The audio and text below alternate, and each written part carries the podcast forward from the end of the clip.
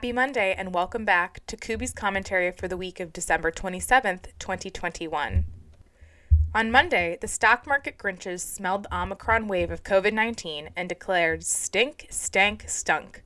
By Thursday, the Santa Claus rally had cleared the air leading to the S&P 500 closing at a record high for the 68th time in 2021. Every sector of the market finished in positive territory, with consumer stocks leading the advances.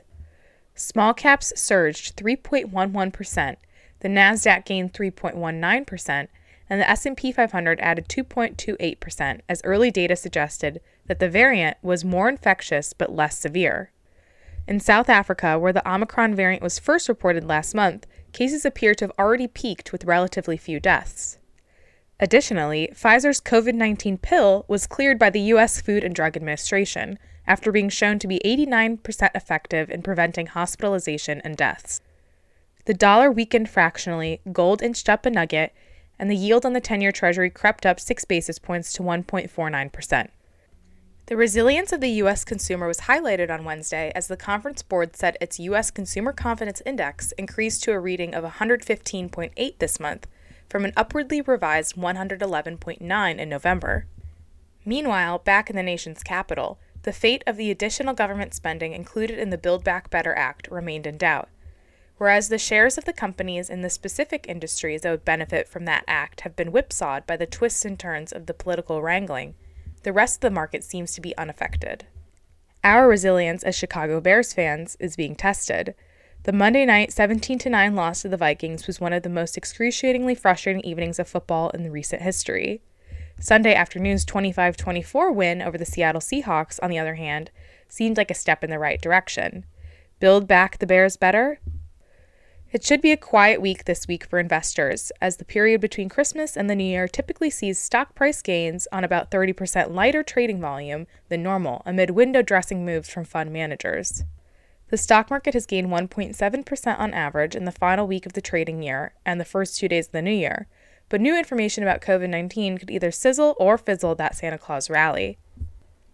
On the economic front, updates on home prices, jobless claims, and the Chicago PMI numbers are on the calendar, but unlikely to move the market. China's central bank pledged greater economic support over the weekend, contrasting with steps by the Federal Reserve and other central banks to fight inflation by tightening monetary policies. We believe that relations between the US and China could be a major storyline in the upcoming year. The stock market in China delivered a lump of coal to investors in 2021 declining nearly 20% and resulting in a single digit weighted average price earnings multiple. Lastly, Northstar had four stocks on the move last week, starting with Bluerock Residential Growth REIT Inc., ticker BRG, up 72.2% last week. Last week, BRG agreed to be sold to private equity giant Blackstone in a $3.6 billion deal. Under the terms of the agreement, Blackstone will acquire 30 multifamily properties as well as a loan book secured by 24 multifamily assets.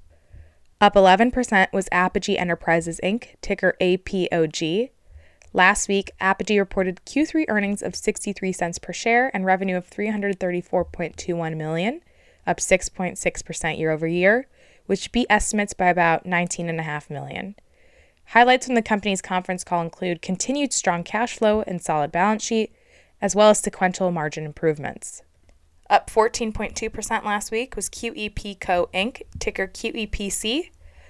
There was no significant company news last week. However, the Northstar research team did conduct a conference call with the management at QEPC and felt encouraged by the company's dominant market share across each of its segments, the competitive advantage of being a domestic manufacturer, as well as the strong and flexible nature of its balance sheet.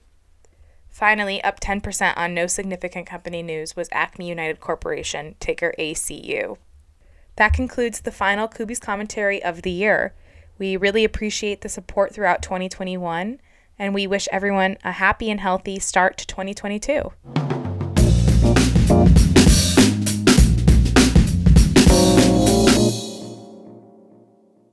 Investors should carefully consider the investment objectives, risks, charges, and expenses of the Northstar Microcap Fund and the Northstar Dividend Fund. This and other important information about the funds is contained in the prospectus, which can be obtained by calling 1 800 580 0900. The prospectus should be read carefully before investing. The Northstar Microcap Fund and the Northstar Dividend Fund is distributed by Northern Lights Distributors, LLC, member FINRA SIPC.